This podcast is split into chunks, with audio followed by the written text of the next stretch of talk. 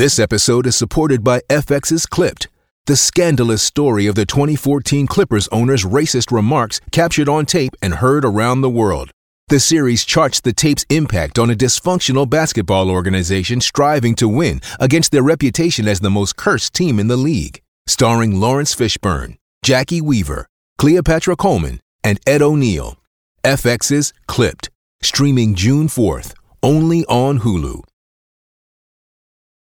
When you need mealtime inspiration, it's worth shopping Kroger, where you'll find over thirty thousand mouthwatering choices that excite your inner foodie. And no matter what tasty choice you make, you'll enjoy our everyday low prices, plus extra ways to save, like digital coupons worth over six hundred dollars each week. You can also save up to one dollar off per gallon at the pump with fuel points. More savings and more inspiring flavors make shopping Kroger worth it every time. Kroger, fresh for everyone. Fuel restrictions apply. Another day is here, and you're ready for it. What to wear? Check. Breakfast, lunch, and dinner? Check. Planning for what's next and how to save for it? That's where Bank of America can help.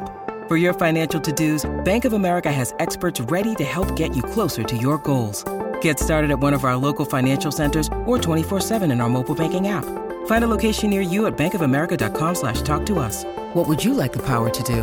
Mobile banking requires downloading the app and is only available for select devices. Message and data rates may apply. Bank of America N A, member F D I C. With threats to our nation waiting around every corner, adaptability is more important than ever. When conditions change without notice, quick strategic thinking is crucial. And with obstacles consistently impending, determination is essential in overcoming them. It's this willingness, decisiveness, and resilience that sets Marines apart. With our fighting spirit, we don't just fight battles, we win them. Marines are the constant our nation counts on to fight the unknown. And through adaptable problem solving, we do just that.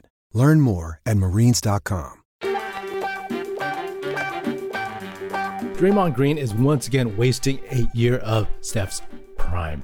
He wasted all of twenty-two, twenty-three because of punching Jordan Poole in the face. We know that the roster wasn't perfect, that there were other guys who kind of fell off, didn't start off well, who were injured, whatever, all that stuff happens. But that's usually something that a team with a culture, the chemistry, the dynastic vibes, they can usually get over that. They can at least figure something out or try. But Draymond didn't give them a fighting chance. Didn't give them a fighting chance. So fast forward, he gets rewarded for that with a contract extension, and he gets on the court and he plays pretty well. His three-point shot's going in. He still looks like he can bring it. He hasn't taken too far of a step back, but that's only when he's on the court. That's when he's only on the court. And he's done a heck of a job getting ejected, suspended, just not being generally available. And as one of the two starters, traditional starters on this team who's playing well, he's really doing Steph a disservice by getting booted and saying it wasn't something he intended to do, or he's just got to be him and I have no regrets, all this jazz. Either it's all a show or it's a guy who is massively self unaware and someone who is somewhat narcissistic. But I am not a clinical psychologist. I'm just some guy talking on the internet. At the end of the day, though, this is what's going to happen if it continues this way. Plain and simple. The Warriors have tons of problems right now, but but Draymond and Steph are always the guys you can count on unless they're not there. And that's where Draymond is right now, and he is pretty much tanking this for Steph. And to be honest, it's on Draymond, but it's also on Steve Kerr. It's also on the Warriors organization. It's also, yeah, it's on Steph. After Draymond punched Poole, obviously, the Warriors did not suspend him. That's pretty enabling. That's saying like, okay, yeah, you know, we'll roll with whatever you got. We believe in you. We trust you, all that jazz. And then when Draymond wasn't signed at the beginning of the twenty-two twenty-three season to an extension, it was like, oh, wow, they signed Poole. They signed Wiggins. Are they going to keep Wiseman, sign him, and move Draymond, all this jazz? But at the end of the day, it's like, no, let's clear all these guys out and let's sign the guy who has gotten us here. Makes sense. Makes sense. He's still good on the court. But his other B S is keeping him off. So is this something that, quote unquote, it comes with a package? Sure, I guess. You know, we all have loved Draymond on the court for so long. We stand up for him. He was our lovable underdog.